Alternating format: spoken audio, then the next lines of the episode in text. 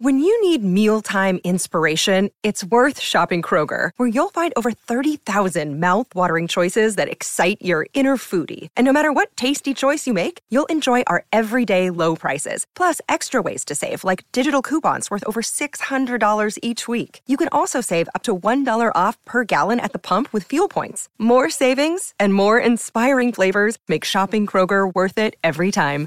Kroger, fresh for everyone. Fuel restrictions apply. This episode is made possible by PWC. When you bring together human ingenuity, passion, and experience with the latest technology, the future starts to look a whole lot smarter.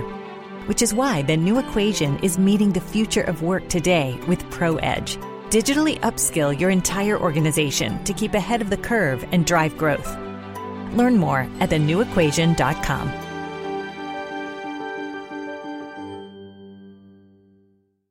This podcast episode is brought to you by Coors Light. These days, everything is go, go, go. It's nonstop hustle all the time. Work, friends, family expect you to be on 24 7. Well, sometimes you just need to reach for a Coors Light because it's made to chill. Coors Light is cold lagered, cold filtered, and cold packaged. It's as crisp and refreshing as the Colorado Rockies. It is literally made to chill. Coors Light is the one I choose when I need to unwind. So when you want to hit reset, reach for the beer that's made to chill. Get Coors Light in the new look delivered straight to your door with Drizly or Instacart. Celebrate responsibly. Coors Brewing Company, Golden, Colorado.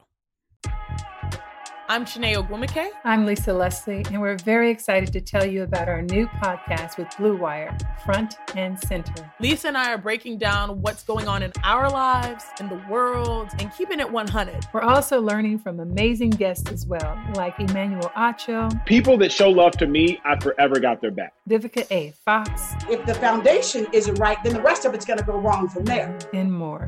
Subscribe to Front and Center today.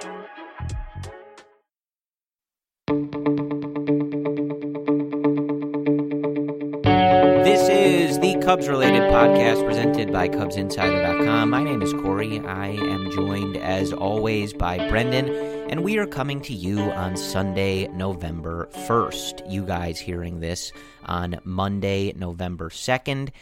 And since we won't speak to you officially on Monday, and it, it, you know might be another week, unless some stuff goes down during the week, free agency wise or anything like that, uh, it's going to be a minute. So obviously, we would be remiss uh, not to remind you that if you are listening to this on November second, or technically November third on the East Coast, mm-hmm. uh, that would be the anniversary of the Chicago Cubs winning the 2016 World Series. Brendan. A real World Series, Corey, with a real oh. 162 game season. Interesting. Yes, yeah. I have no yeah. idea why you are pointing that out, but know. yes, I just thought to say it. Uh, 162 is actually right, 102 60. more games uh, than than mm-hmm. 60.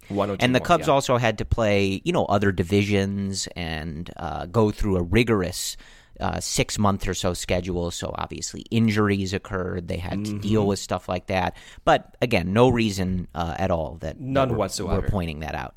Um, so anyway, uh, happy anniversary uh, as always.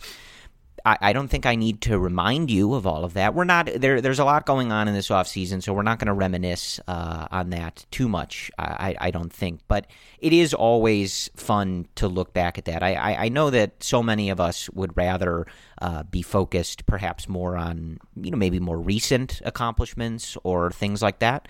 Uh, but it was only a few years ago. There's only a, a handful of champions other than the Cubs uh, who have won a more recent title and it, it just was such a special time. I mean, every time I look back at that stuff, I, I'm reminded, you know, and I know we, especially, and basically most Cub fans, talk about the Cubs winning the World Series in 2016 relentlessly. Uh, but it, you know, it, it, it really never is lost on me just how special that was, and you know, especially as we're living through this pandemic and and not doing much. Right? It's it's a lot of fun, and and and to look back at those memories and just think about all those nights in Wrigleyville and where you were for those games and who you were with and just how special that that time was. And uh, I don't think I will ever get tired of, of reminiscing on it and looking back at those memories and doing those throwbacks on, on social media and stuff like that. It's uh, Well, those it was a very go away. special time and something that we all waited forever for. And as we've often discussed, you know, Cubs fans put up with people talking about the you know hundred plus year curse. They talked about uh, you know certain fans involved in moments uh, at the game. Who I don't use his name because he's a human being that didn't deserve that. Uh, if you want to talk about somebody, we can talk about Alex Gonzalez, right?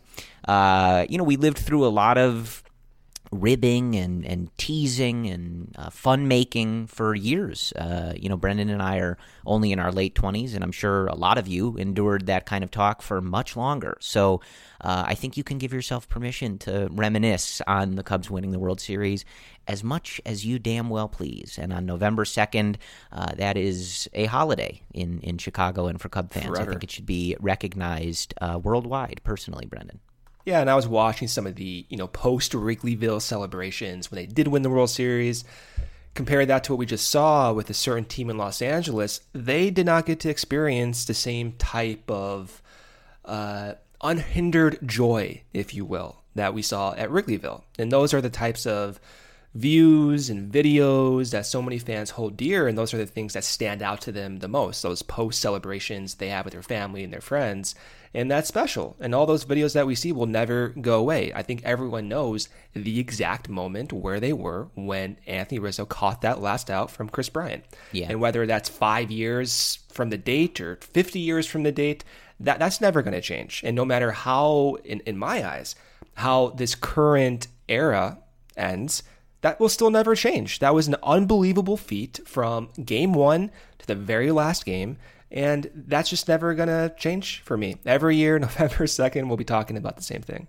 Yeah, I think that's a good point. I mean, I, I think especially at the time and really throughout our whole lives, I guess, and I pretty much everybody else's. Um, that's not really something you ever would have thought about. Uh, but now I, I think you you know you're right, uh, especially in relation to uh, this recent World Series title. Uh, I use air quotes, and I also just want to clarify. yeah. You can go back to our episodes in April or May, whenever they announced this. Uh, The the statute for all of this was very clear. Uh, so don't don't get it twisted that Brendan and I are uh, going back on our word. We told y'all in May this was a very clear set of parameters for this pandemic sixty game season. Legitimate if the Cubs win, complete farce if anybody else wins. So We've never said anything. yeah, the rules this. were stated very clearly. You either abided by them or you didn't. Um, but I, I, I think it's a good point that you make that it's something I, I don't think any of us took for granted. Uh, you know, like you're saying, I think a lot of us remember exactly where we were, who we were with, and how special those moments were throughout 2016. Uh, but yeah, I mean, like LA waited a, a very long time uh, since the 1980s to win a technically World Series championship, and they didn't get to they didn't get to watch that team at all during the season. They didn't have any of those moments. You know, I mean, I, I can think of so many of those nights throughout the 2016 season. The regular season, where it was, you know, you could feel that special vibe in Wrigley Field and just being at those games and experiencing what a special team that was in person you know, adds to that experience. And then, of course, being able to watch them in the playoffs. And uh, I was fortunate enough to be there in Cleveland when they won the World Series, be in Grant Park for the rally and, and, and stuff like that. And uh, apparently, right, I, I don't know that any of us would have predicted it, but that was not something to take for granted. We were all, uh, you know, very lucky that that was the year the Cubs finally did it and that we were all able to experience it in in the way that we were so uh, anyway we could end up doing this for two hours i know i said we weren't going to spend the whole time doing this but we really could've could because the cubs won the world series and it was Yeah, awesome Correct. um, but it's the off season. There, there is a, a lot going on, uh, and as we've talked about, it's going to be a weird one. And a lot of the stuff that has gone on in this past week, you know, once the 2020 season officially ended and we move into the period where teams are able to start making decisions on guys whose options they want to pick up or not pick up. You're going to start getting into tender conversations, free agency, and, and all that stuff. So we've we've seen some stuff. There are some trends, and they're a little uh, concerning, Brendan. Like it, it's you know I know there's been a lot of rhetoric uh, that we don't know what this offseason is going to look like. All the owners are talking about how much money they're losing and stuff like that, and they don't know the 2021 outlook. And that was reflected in this first week of decisions. I don't think it, you know, guarantees anything going forward, but we did see a lot of guys whose options I think in a normal year might have been picked up. Uh, and they were not. So it, it, it certainly reflects the prediction from a lot of people that the free agent salaries and the spending is is not going to be normal, and it's not going to be good in terms of you know the players uh, getting as much money as they can and the owners showing that willingness to spend money. But we'll get into that. Brendan's going to lay out some important dates for you to look at over you know the next few weeks as the off season starts to unfold. But I would like first to lay out uh, some of the stuff that the Cubs have done to start all of this process, just so that we can get this underway. So when the season ended and, and guys were officially free agents, here are those who uh, are free agents once the season ended for the Chicago Cubs. Andrew Chafin, Tyler Chatwood, Billy Hamilton, Jeremy Jeffress, Jason Kipnis, Cameron Maybin, Josh Phegley, and Jose Quintana. So some of those guys, you know, had very uh, short stints in Chicago. Some had very minimal impact.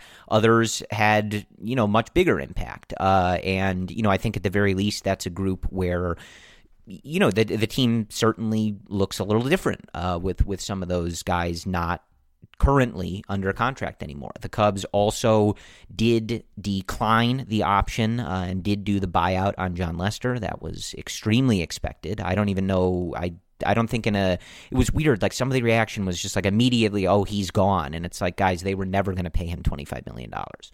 Uh, that just was not something that was going to happen. Uh, they also decline the option on Daniel Descalso, and they picked up the option on Anthony Rizzo. I know there was a little bit of concern from some I, on that, I guess, you know, especially with some of those early moves and, and teams declining options on, on guys you may not have expected. Uh, but that was never going to happen. I, I was a firm believer in that. That would be insane. Uh, and even if the Ricketts were, were going to go cheap and, and cut payroll, that is a move you cannot make. You could get rid of like the entire team before you could uh, let Anthony Rizzo just walk away uh, from this team. That wasn't going to happen, uh, but it was a relief on Saturday when when the news officially came across. So that is kind of the lay of the land. There's still some more decisions to make. Obviously, you have guys headed to arbitration. You're going to have to decide who you're going to tender contracts to and and and things of that nature. But that is kind of the immediate lay of the land. So I, I think naturally, Brendan, the the immediate question that I have for you is, what was your favorite moment of the Daniel Descalso era? I think my favorite moment is right now talking about not having Daniel Descalso. Uh, I mean, full disclosure though, I did I did have a brief glimpse that I'll just you know be transparent about. I think it was the first week of the 2019 season when he was kind of going off. I, I was feeling it for about seven days, but quickly after the uh, the injury to his ankle, I believe that yeah. was it. So you know, nothing against Daniel Descalso. He was a great teammate. The guys did like him, but he he, he should have been gone. You know, 18 months ago. Yeah, I think you know he too was uh, a victim of. I, I, I think we were okay with the signing, you know, in the first place. I mean, it was pretty clear what they were going for. He had not had a particularly successful career, kind of had a little bit of a launch angle uh, induced resurgent mm-hmm. season the year in before Arizona. the Cubs signed him. And it just didn't translate. It, it just didn't work. And like you said, he was you know sort of productive for a little while um, for one week. Yeah, yeah, for before that ankle injury. And then I think you know really like part of the reason that you and I started to. Uh, it, it's not a dislike of him. It's it's no. him as a player, right? Uh, was really because of his too. usage. Yeah. I think that's right. you know mostly on Joe Maddon, To be honest with you, um, he just got way too many opportunities at leadoff, which is playing too much. Uh, especially you know when he came back from that ankle thing, and it was just very clear that he was not even the same person that he was for that first month or whatever. So uh, overall, just a disappointing signing. I think it, you know, in in in the first place, it it had the potential to make sense for what they were going to ask him to do, and it just kind of derailed from there. But anyway, uh, yeah, my favorite moment of that era is nothing. Uh, so, um, it, it, it is interesting looking at this, though. I mean, even just looking at the guys you are losing from this group, uh, unless you decide to bring them back on a cheaper contract, whatever.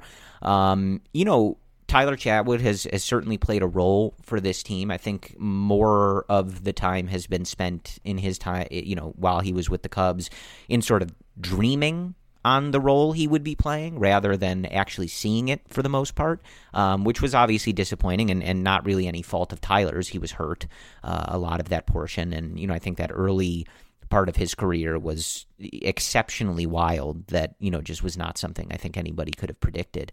Um, Jeremy Jeffress, you know, it, it, would be interesting to see if they try to bring him back. Obviously, kind of faded a little bit toward the end there, uh, but was a, a, huge piece for this bullpen and, and, really one of the reasons that they were able to bide their time so much with, with Craig Kimbrel kind of working back to the form that he was in at the end of the season. And then, of course, when Rowan Wick got injured, you know, Jeremy Jeffress was huge for this team.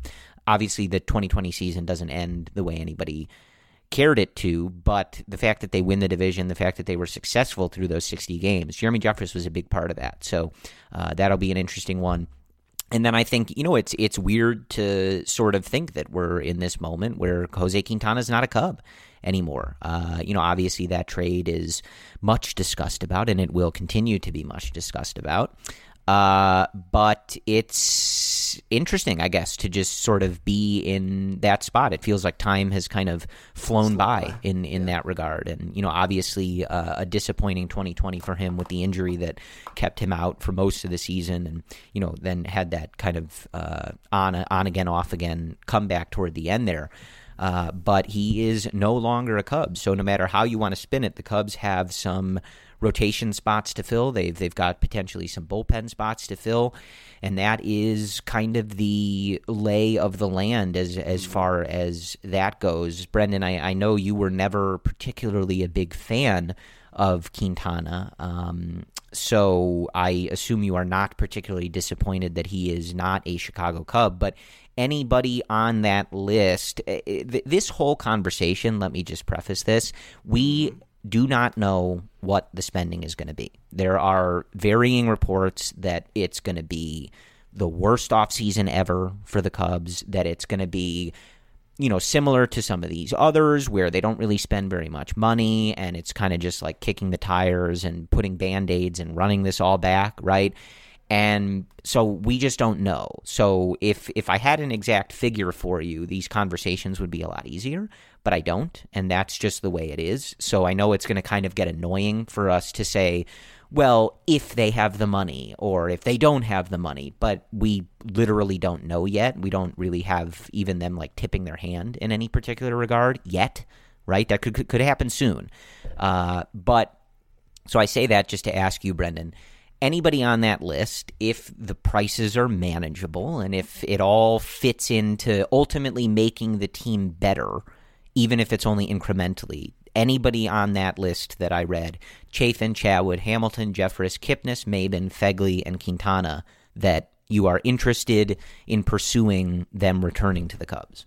Even though sports had a break, your business did not. You have to keep moving, and that makes hiring more important than ever.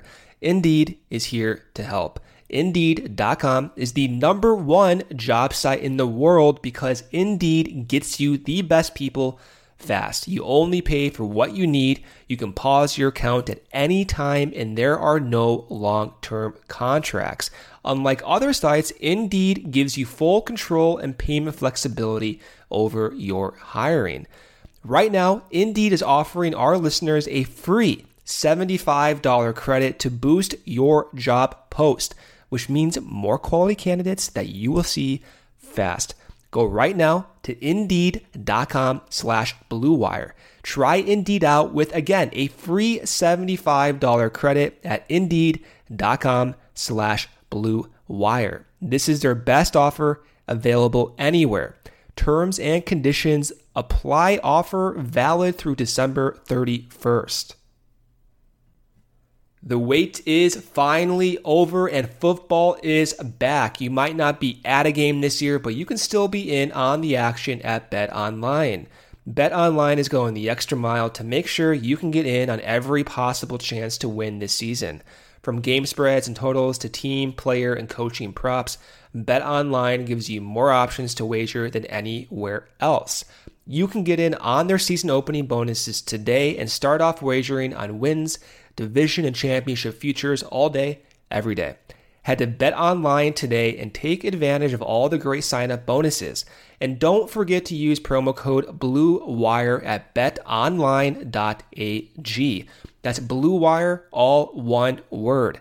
Bet Online, your online sportsbook experts. The the Jeffress performance in 2020 was encouraging, but there were some difficult peripherals to reconcile with his actual output, where he was getting better than expected run prevention despite not getting the strikeouts that you typically see for someone with that level of run prevention. Jeffress, I'm not concerned about having go to a different team or not coming back. My excitement with Jeffress was that for the first time in a few years, the Cubs identified someone with good peripherals, good spin rate, and they brought him into the team and they used that new pitching infrastructure to get him to the next level. And so for me, that was the exciting part where I've said this so many times now, but I'll just say it again. They took Jeffress Splitter and they made it almost a, a feature pitch where he was not using that pitch in previous years like at all. And then he comes over to the Cubs He's using the splitter once every three pitches, and there you go. He was a closer for the majority of the season because they were able to identify something that other teams didn't. So I give I give the Cubs pitching development system, their infrastructure credit for that. And because they were able to do that, I have confidence they can do it again with someone else that may not be Jeffress. I'm open to bringing him back, but given how the current offseason and the projection so volatile, we, we don't know who else is going to be out there at this point. And we don't even know what Jeffress would be asking for, right? So it, it's so, there's so many unknowns that it's hard to figure out who, who do you want to come back. And then the second name on that list probably would be Quintana. Like, you know, my, my issue with Quintana over the years was that he was, you know, average. That, that really is what it came down to. And he was put in a position on this pitching staff where being average was okay, but the expectations were greater. And I think we saw that in what they gave up to get Quintana. That being said, if Q is brought back with a favorable contract that makes sense, and again, as you just said, we don't know what the payroll is going to be, but if it makes sense financially, given what the Cubs' current pitching outlook looks like, I think there's a fair argument to be had to at least discuss bringing Q back because right now, going into this offseason, we only have four guys that are locks in the rotation or presumable locks given nothing really happens um, in this offseason. And those four guys are Yu Darvish, Kyle Hendricks, Adbert Alzolay, and Alec Mills. So we don't even have a fifth starter locked in. And among those potential fifth starter options, you have Tyson Miller, Cory Abbott, Duncan Robinson, Keegan Thompson, and maybe Brailyn Marquez, maybe Jack Patterson, and those guys still probably have some development to go through. So talking about Q in like a five million to eight million dollar contacts for one or two years, I'm I'm into the idea, but I'm also into the idea of bringing in other pitchers as well. You just lump those guys into the group. But we'll find out about some of these potential options actually re- relatively soon. So just to lay out the immediate calendar for what the offseason looks like and which deadlines to, to write down in your calendar, November 2nd, so Monday, first full day of free agency. And then sometime in the next few weeks, in the next two weeks, they'll have a virtual GM meeting. So this is obviously not the physical location that we see in Scottsdale, uh, for example, last year. So this will be held remotely. And then after those GM meetings on November 20th, teams must finalize those 40 man rosters. And the reason you have to finalize these 40 man rosters is that way you can prepare for the Rule 5 draft on December 10th. So you may have a few guys that the Cubs are interested in potentially become available after November 20th if other teams don't put those guys on their 40 man rosters. And then fast forwarding along on December 2nd, this is probably the biggest day of the offseason because this is the day that teams must submit their contracts for arbitration eligible players. So, what does that mean? That means if the Cubs want to bring back Kyle Schwarber, that's the last day they can make an offer. Or they want to bring back Kris Bryant, any anyone under arbitration, right? You have to submit your team's offer, and then the teams or the players on their ends they either accept it or they go through the neutral arbitration process and they settle that way. So that's December 2nd. So that's basically one month from today. Then you have the winter meetings, December 6th to the 10th. Those are still scheduled to take place in Dallas, but it's possible that they'll be in a virtual format as well. And then that Rule 5 draft day will actually be December 10th. So about six weeks, five weeks from today. So it'll be here before you know it. And then uh, one other last note that is a little bit rare this offseason is that on January 15th, you have the international free agency signing period beginning, and this was pushed back from its original date of July 2nd of 2020 because of COVID. And I, the reason I bring this up is because the Cubs are predicted to be heavy players in, in this in this international free agency period. And they're projected to sign one of the top shortstops in this class named Cristian Hernandez, who we've written about written about on Cubs Insider. He's a big shortstop, big lanky dude, looks to have a lot of pop in his bat. Some have given him comparisons to like Alex Rodriguez just from a pure swing perspective. So those those are the dates. You have two months basically of some action on a bi-weekly basis, but really the, the most important date is that December 2nd, because that's when we'll know on December 3rd, when we wake up, hey, is Kyle Schwarber going to be on this team? Is Kris Bryant surprisingly not going to get tendered a contract and go about it a different way, and so on? So that's that's the layout of the season. Uh, we'll have a better idea with potential pitchers even this week with the qualifying offers to, to major pitchers already announced, which we'll talk about this podcast. But that's that's the layout of the offseason, Corey. Yeah, so there it is. And again, like we don't know what these figures are going to be, uh, though we have obviously all heard Tom Ricketts talk about the biblical losses. Uh, that's a quote of his. We've all read about, you know, sort of the disaster that has been the marquee rollout, it getting dropped from Hulu Live and, you know, this other stuff. Yeah. And we've seen the Cubs cut a lot of people, a lot in their front office, uh, which is you know certainly not a good foreshadowing. Uh, I, I would imagine that the Cubs are one of the teams perhaps most heavily impacted by the lack of fans and just this whole thing. Uh, obviously, we all know that, that Wrigley is obviously a destination, uh, and you know, with merch sales and beer sales and you know, just everything that goes on at Wrigley, it's just more of uh, you know, I think you're, you're going to feel that impact now as always, uh, if you listen to this show, you know that we uh, are not exactly uh, on the side of the billionaires, if you've ever listened to us. They have plenty of money, and a lot of this shouldn't matter, but it is a business. That's how, you know, most of the world works in terms of capitalism. And they are able to respond to big losses on their business however they choose to do it. So it's it's all just to say it might be pretty bad. It might be ugly out there. And that's why you're going to hear questions about whether the Cubs should tender Kyle Schwarber a contract and, you know, go to arbitration or try to negotiate separately. Same with Kris Bryant.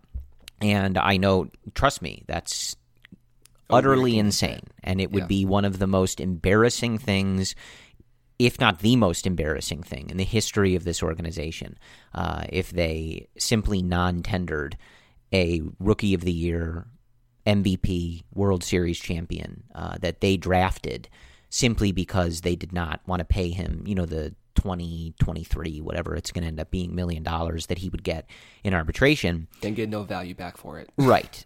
But that it, it, it's it's a possibility. I would be lying to you if I said it wasn't a possibility. If they wanted to just remove that money, right? It's not guaranteed right now, and it would just go away if they did it. And you know, if you if you did him and Schwarber, that would be a very significant chunk of money. Uh, again, It would be completely embarrassing, and you would have every right as a fan of this team to be up in arms about it. But again, like all we can tell you is what we've been hearing from a lot of these owners, what they keep pointing to in terms of their losses and MLB's losses and stuff like that.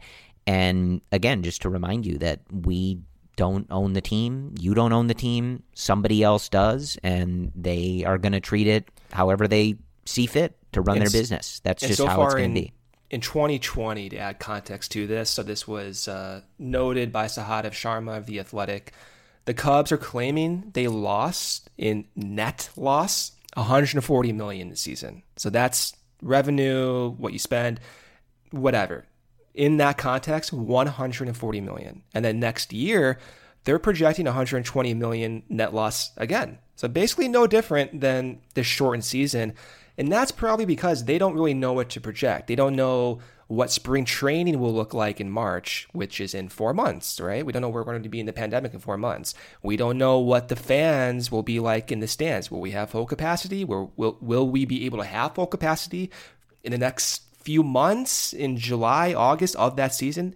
They don't know. So they're probably operating under the mindset of severe conservatism because they don't know what's going to happen. And I think that's probably a fair strategy, unfortunately, because no one knows where we're going to be at. So, how that affects who they go after, how they negotiate some of these arbitration contracts, who they even non tender contracts. I mean, Javi's in that list too, man. Javi's going through arbitration again, and he was the worst hitter statistically in the league this year. So it, it's it's it's just all to say it's messy. It sucks as a fan. This will be the worst offseason of our fandom's like life. Like just prepare for it. Not to be too negative, but this this is the reality of the situation. Yeah, it is. I I mean, again, like I, it's it's very negative, and maybe it doesn't end up that way. Again, we don't really, It's- we're not right, we don't know. positive. We don't know. what's going to happen. Um, but the the massive layoffs in the front office, the constant lamenting of the lost revenue and stuff like that, it certainly doesn't inspire a, a lot of optimism. Um, again, you know, like at the very least, they did uh, accept Anthony Rizzo's option because that would have been, I mean, I yeah, I mean, can you like that would have been just a lot of this would be unacceptable and embarrassing, but like that that it was just like a whole different level, uh, especially at only I think sixteen and a half million dollars. Like you you just could not have made the other decision there. You want to talk about an explicit podcast? Ho ho, we would have had that for you. that might have been an explicit podcast like outside of the building at, at Wrigley Field. I, I mean that would have been a whole Get- separate get and I don't think we would have been alone in that. Um, but it's it's all just to say that again, like you can we can all go look at what the Ricketts family net worth is. You can all look at how they spend some of their other money, right? Like in their free time. I think we're all aware of that. Whether you agree with it or not, right? They're still spending the money. And it's frustrating, but it's their business and there's not much we can do about it other than try to provide you guys the context as to what is going on here. Uh, so we'll see. But to me, just getting to some of these smaller guys, I, I think that this offseason is going to be interesting and it's it's maybe best exemplified. I think Brad Hand right now is one of the better examples of kind of getting a sense of where this offseason is going to go. Brad Hand was one of the best relievers in the league last year. Uh, and I think had around a $10 million option that was declined. Now, Kolten Wong is another example, and you know he's obviously uh, an an up and down hitter at the plate. You know, uh, certainly uh, that his most of his value is him being uh, you know sort of annual Gold Glove guy and and someone who's constantly rated as one of the best defenders in the league. As much as we despise him, he's technically a free agent now, so we don't have to despise him as much. Um, but you know that was another like eleven million dollar option, and again, you can debate what you think about him as an offensive player, uh, but you know the Cardinals, who don't typically spend a, a lot of money uh, relative to a lot of their competitors, deciding to decline the option on a guy who's been a you know fairly focal point of, of their team for the last several years. These are all just moves that kind of raise your eyebrows a little bit and saying like, okay, teams are gonna try to be cheap. Like they're they're clearly forecasting a market in which someone like Brad Hand or someone like Kolten Wong is just not worth this money anymore. So I think it's going to be interesting. And the hope would be, right, that the Cubs, you know, they do have a, a good bit of money coming off the books.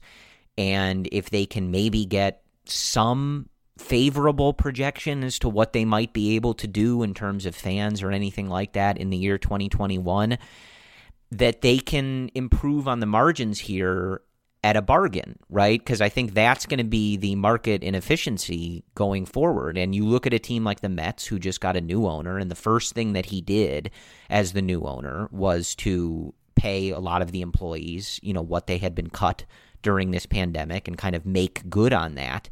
And, you know, he wasn't the owner while they were you know dealing with all of this right so the the sentiment from that camp is that they're going to come in ready to spend money and this is going to be a good off season to do it because you might be able to get guys at a bargain um, you know if i don't know what you know if you look at someone like brad hand and he was going to get 10 million dollars does he get five now? Does he get two now? Like, I don't know, right? The degree of disparity is going to be interesting to see.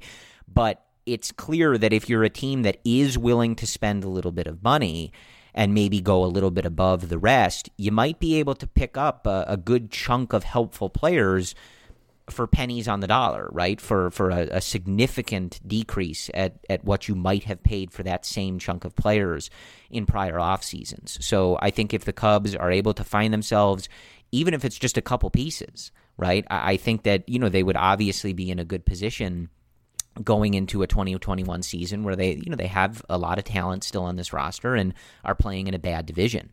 Um, as as far as just some of the names that we read, like you know going to someone like Quintana, I, I think as always the value with him is in the innings and the the sort of depth that he's going to provide and the consistency, assuming he doesn't cut his hand on any wine glasses in spring training again. Um, I like to me, if we're operating under the assumption that money is going to be tight and you know you're you're, you're you're trying to sort of maybe improve on those margins, but it's going to be in a very small amount of spots. I'm just not super interested. I got to be honest with you. Um, I would rather see some of the guys you listed off, uh, you know, kind of like those Tyson Miller types. I wouldn't tell you that I'd be very confident in it, but I just, if you're going to spend the money, it wouldn't be there.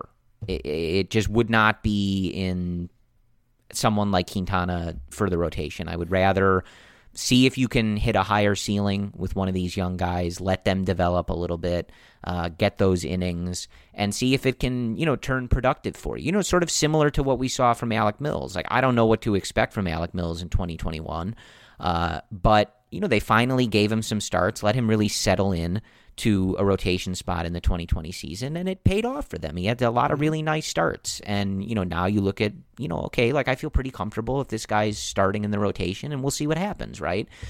I just would rather go that direction rather than someone like Quintana. If they're only going to have a little bit of money to spend, I, I would be looking to improve on offense and I would be looking to go for guys that can can really hit a higher ceiling for this team rather than oh yeah like this guy's going to give us you know 180 plus innings right? Like it's just it's not where I would go but this is another this is another you know discussion where it's like it depends on what the budget's going to be and it depends on what Quintana's going to get. You know if you could get him for a very small amount relative to what you otherwise would have been paying then yeah sure right? Like it's cheap depth and you know you get those innings you get those starts.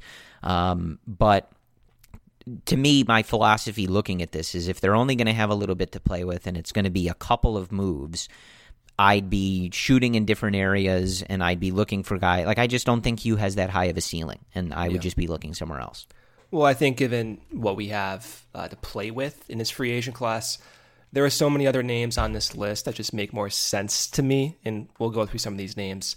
But even looking at who was extended a qualifying offer versus who was not extended a qualifying offer.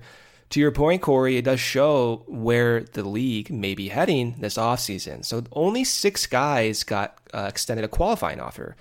And those six guys were the Giants' Kevin Gausman, which I'm actually disappointed about that he got that qualifying offer. And then, unsurprisingly, it was Trevor Bauer from the Reds, you have DJ LeMahieu from the Yankees, JT Realmuto from the Phillies, George Springer from the Astros, and surprisingly to me as well, Marcus Stroman uh, for the Mets. Now, of the bunch that did not get a qualifying offer, you have names on there who I thought would get it. So, one example, I thought maybe um, uh, like James Paxton for the Yankees. Even with his injuries, I thought he may get one. Uh, Masahiro Tanaka also did not get a qualifying offer. So those are two guys, both with uh, exclusive types of risks that that might make sense. Paxton maybe not so much because of the Tommy John surgery, but Tanaka, you know, veteran, you kind of know what he has. He knows his stuff. The Cubs might be able to take advantage of something the Yankees have not been seen. But you also have on that list who did not get a qualifying offer, like Didi Gregorius or uh, Blake Treinen from the Dodgers, uh, Joc Pederson, who I don't think the Cubs will be interested in, but these are the guys we're talking about. Liam Hendriks from the Athletics, Marcus Semien from the uh, Athletics again. You have Josh Reddick, Michael Brantley from the Stros, then Andrelton Simmons from the Angels, who's widely considered to be the best defensive shortstop probably over the last decade. So there's a lot of names who maybe, probably in years past would have gotten a qualifying offer, but in this era, you just you just don't know but it does provide the foundation upon which we can talk about who the Cubs go after. So my first reaction seeing Kevin Gausman sucks because if the Cubs were to sign him, they have to give up, you know, a draft pick to get him. And I, I don't want to do that. And then when you look at the available list of arms who are not getting qualifying offers or who are just regular free agents now, you have guys on this list, including, you know, like going way down here, you have guys like Jake Arrieta, who I'm a little biased here, but I would, I would consider. Or you have Julio Teheran or Michael Wacha or Alex Wood or uh, Garrett Richards or Robbie Ray if you want to take a chance there. Rick Porcello, Jake Odorizzi, Jimmy Nelson, Charlie Morton, Matt Moore, uh, Mike Leake, Corey Kluber now, J.A. Happ, right? These are all guys we've heard about at some point over the last four years in the context of success. And Tyler Chatwood is also a free agent. Do the Cubs want to consider bringing him back? Because one, they were the ones to get him to that next step before he got injured in 2020. And two, they're familiar with what he has. And there's a, a lower degree of uncertainty bringing back someone like a Tyler Chatwood. And also, Chris Archer is a free agent now, too, as is Chase Anderson. Archer, of course, with those injuries and the instability, even when he was healthy. But point being, if the Cubs do have a little bit of wiggle room, a lot of these guys come with a unique set of limitations that other teams may not be willing to pay. And the Cubs do need pitching. They do need pitching depth. They've already shown in one year what they can do with Craig Breslow and Tommy Hottovy leading the way, trying to get these guys to the next level. And when we talk about Quintana in this bunch, uh, yeah, like let me take a chance on someone else besides Q. I've seen that 92 mile per hour fastball for three years up in the zone with a curveball. I'm kind of interested to see what maybe someone, I don't know, like Corey Kluber, if he's healthy enough, I guess, or to be honest, like even like Robbie Ray, despite some of his limitations, he's coming off a season not just three years ago where he's one of the better pitchers in in the league. What what's up there? Or Garrett Richards in that that fastball cutter combination, right? So there's a lot of options here. I just don't see the logic with Quintana bringing him back if he's in the same money tier as some of these other guys. I'm just more curious on what we can get outside of the organization. And I feel like to some degree, we've kind of capped out on the potential with Q, even with Tommy Hottovy, over the last two years. Yeah, so I think that the hope for this offseason, if you were going to try to be as optimistic as you could be, which again, I don't know that there's any reason to do that, um, like the the best case scenario isn't going to happen. So let's rule that out. The best case scenario is them, you know, spending wildly and just scooping up as many of these cheap, you know, kind of better players as they can. That's not going to happen, right? So let's rule that out. That's done. But I think the the most realistic best case scenario is that we see an offseason that is similar to others, where it's essentially most of the same group run back, but with several, you know, smaller ish additions. But the reason that that's the best case scenario here is that instead of someone like Descalso for two and a half million dollars a year, or I think that's what it was a couple years ago. Um, sorry guys, I'm not up on Daniel Descalso's contract. It was two and a half or three and a half per year, whatever. Yeah, right. Um, instead of someone like Descalso, maybe it's someone like Kolten Wong, right? Like the caliber of player for the dollars might be better, even if you're only making a few margin enhancing moves, which again, like for this division and for this team, is it ideal? No, I just said that. But it could work, right? It, it, it could work, and especially you know you maybe you mix in some of these younger guys. Maybe we continue to see developments from someone like Alzolay, and and and you are you know you feel pretty decent about this team, right? The scary scenario though is that it's that's not even on the table, and that Yeah. it's more of you know these conversations about either they look to trade Kris Bryant or they decide to non-tender him. Do they non-tender Kyle Schwarber? Things like that, and that's the predominant. Uh, how can they even trade Kris Bryant in this in this league? I right assume that they cannot, but I think that you know those are your options, right? Over the next month or so, they'll you know before the tender date, they'll decide to they'll see what's out there, and then they'll either decide to tender him because the risk of getting rid of him is insane, and it's an insane move to make and an embarrassing one, uh, or they'll non-tender him, right? Uh, but no, I, I mean, I think the value for trades here, especially for someone like Bryant, who's had the injury-riddled seasons, and just with the you know the market being what it is right now, I can't see that being worth it. Um, so yeah, but I, I mean, look, like I, I don't know how I feel about that one. I, I, I would say though, if I was a Kyle Schwarber fan, I would be pretty. I, and I, I am a fan of it. I meant like you know, if he was my favorite player, um, I'd be pretty worried about that. Um, that just seems like something they might do if they're going to cut payroll. Um, I, do you do you have a feeling on that one way or another? Yeah, like, if he was my favorite player right now, I'd be very worried he was going to get non-tendered. Yeah, I, I, I think we have to operate under the assumption that one of these guys will get non-tendered for payroll reasons, and of the bunch, I have a hard time thinking it's Javi because they have no shortstop in in the wings waiting. You know, I love Nico, but he needs more time to grow, and they need middle infielders too, regardless of shortstop or second base. Um, so Javi th- seems like he's going to come back.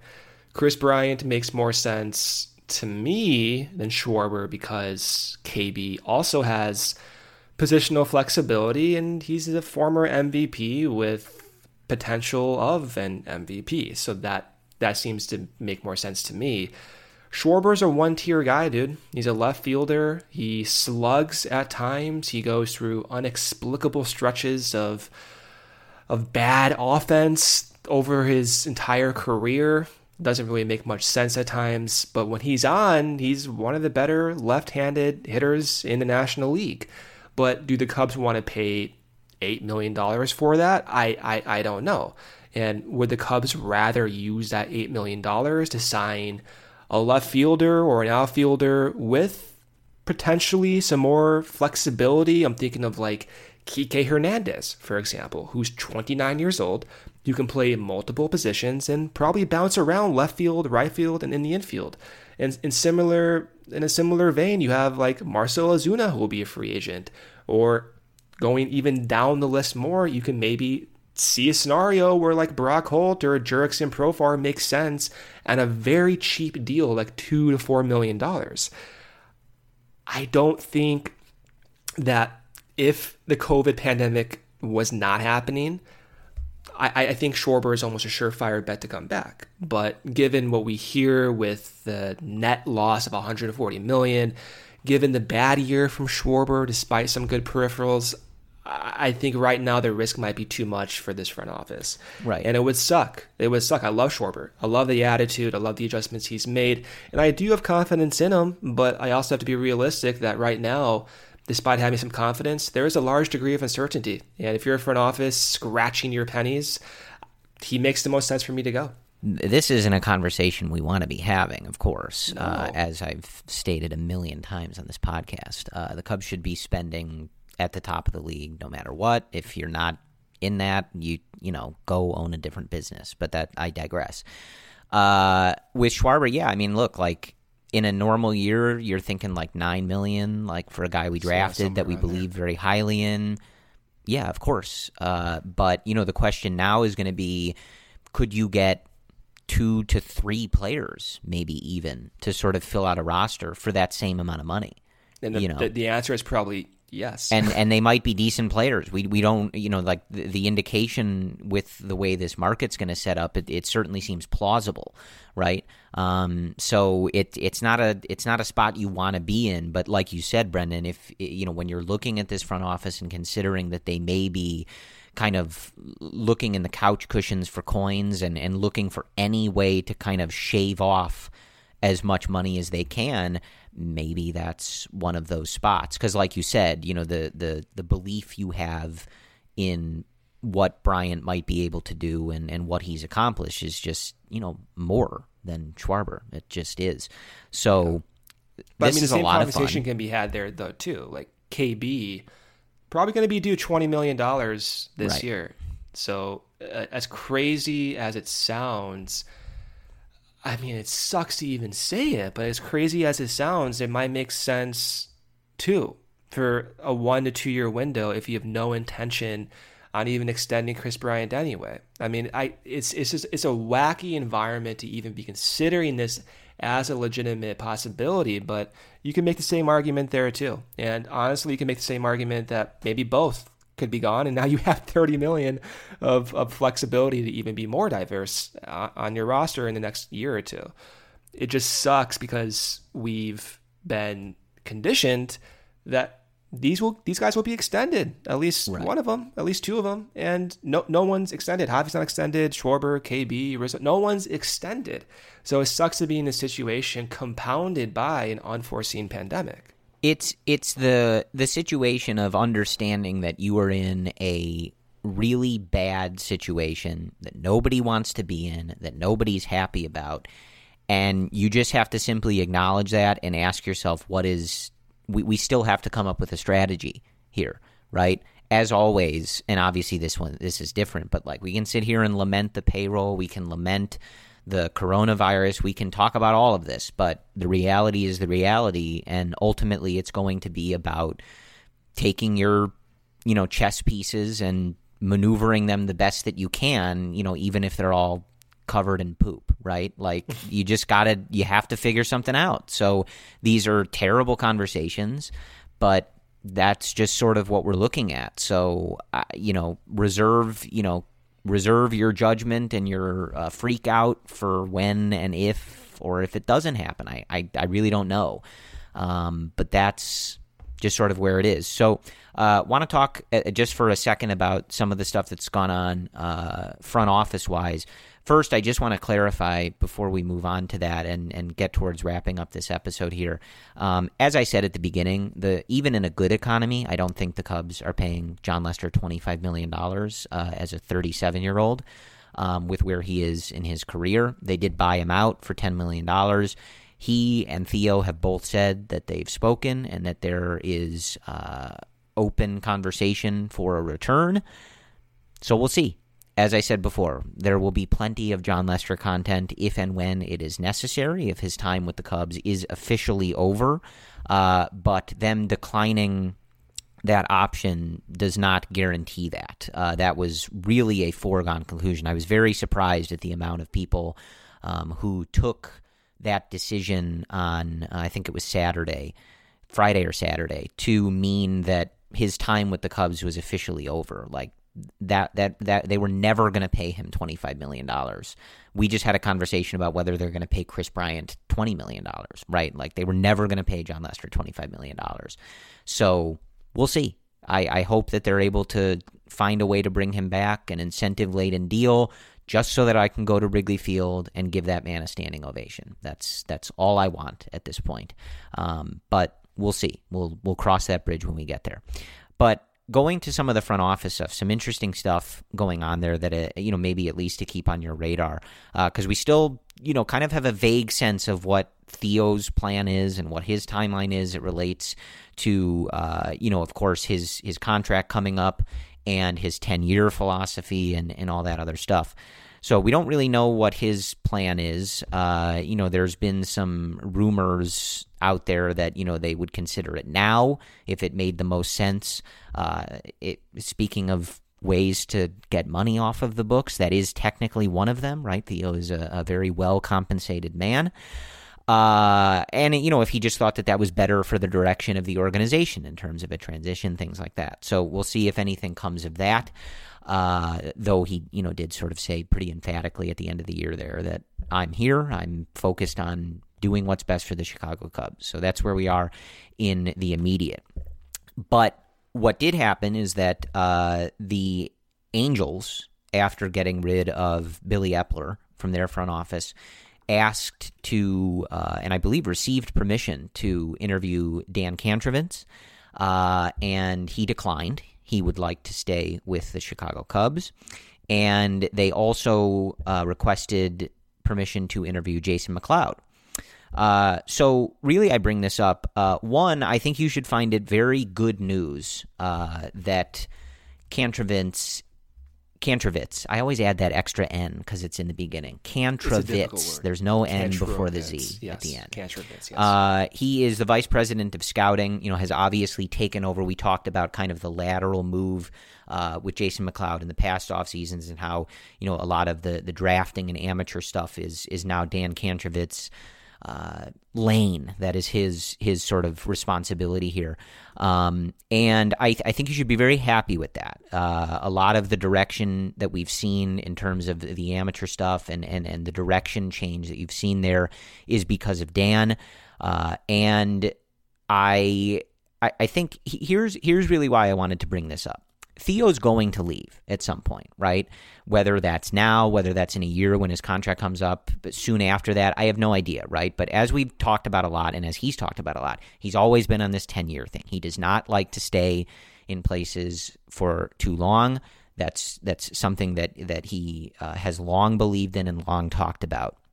Um, my front office stuff is is tough, right? Because unlike with the players, even with the players, we always talk about how we're not in the clubhouse. We don't know the strategy that Mike Borzello or Tommy Hottovy is putting into a particular play or into a particular decision or, or why David Ross is doing something, right?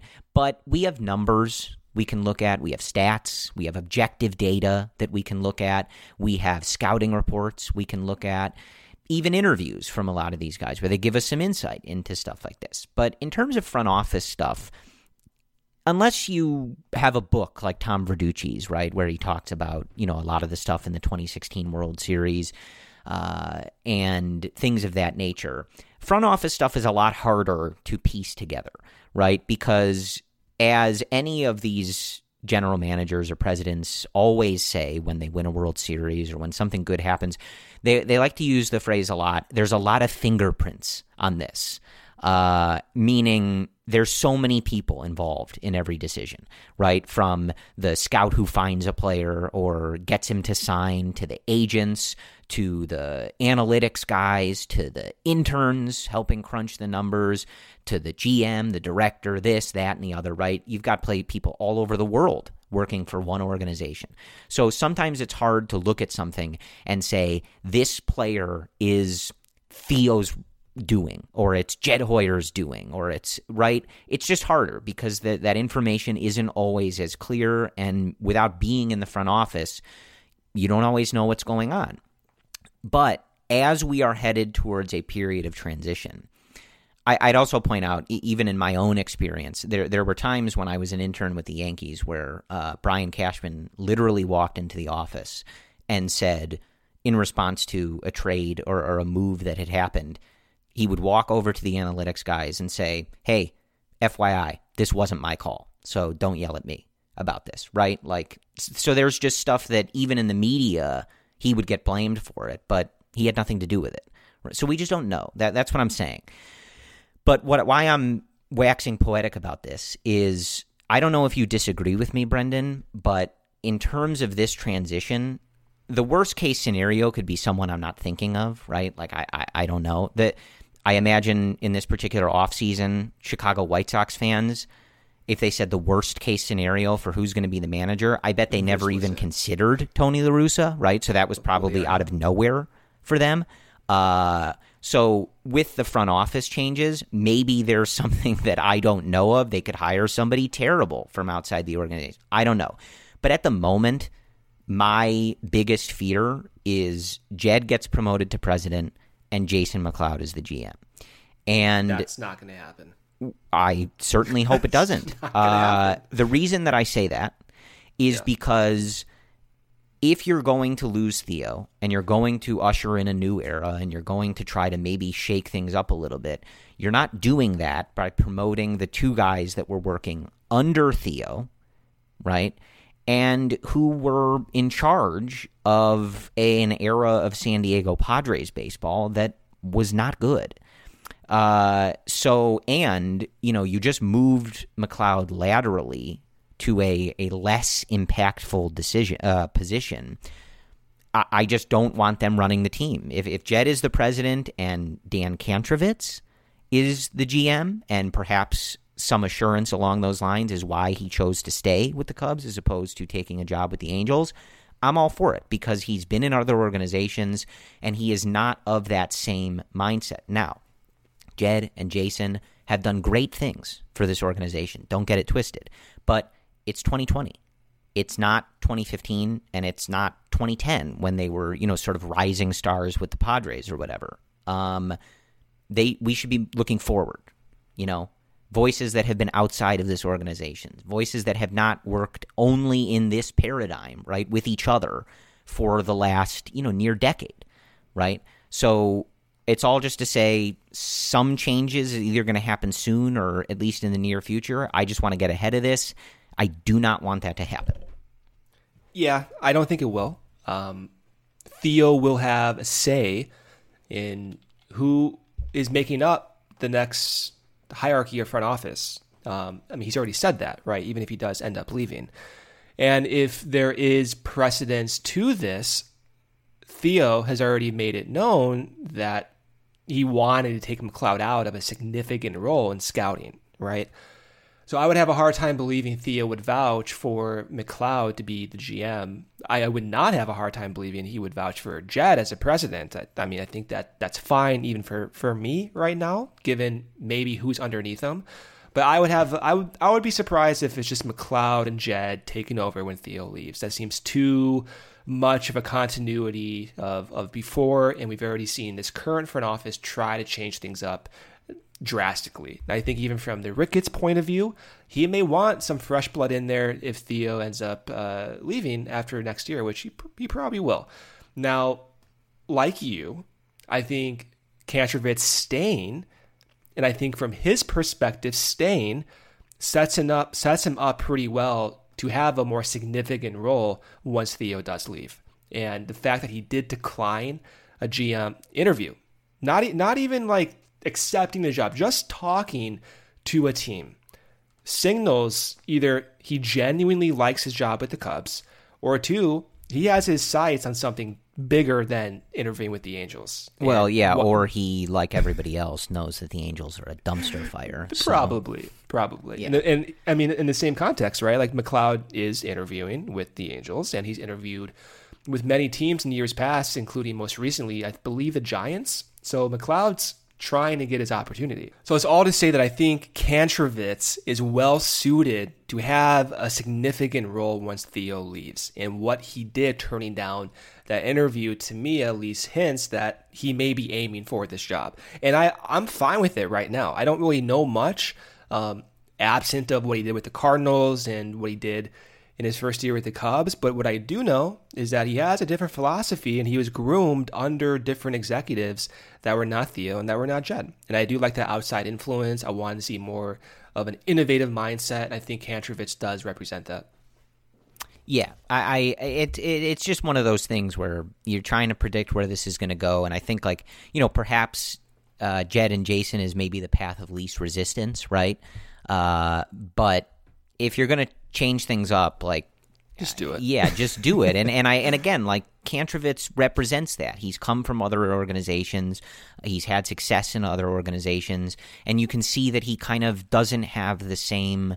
Obviously, he's working within Theo's philosophy, but he doesn't have the same thinking and background. He's younger, you know, than than McLeod is, and and I just it it just doesn't make sense to me to proceed forward with sort of the same paradigm and mindset because like Theo and McLeod and uh, Hoyer, their their relationship does not only exist within the Cubs, right? We we've they they've you know existed together before in different capacities.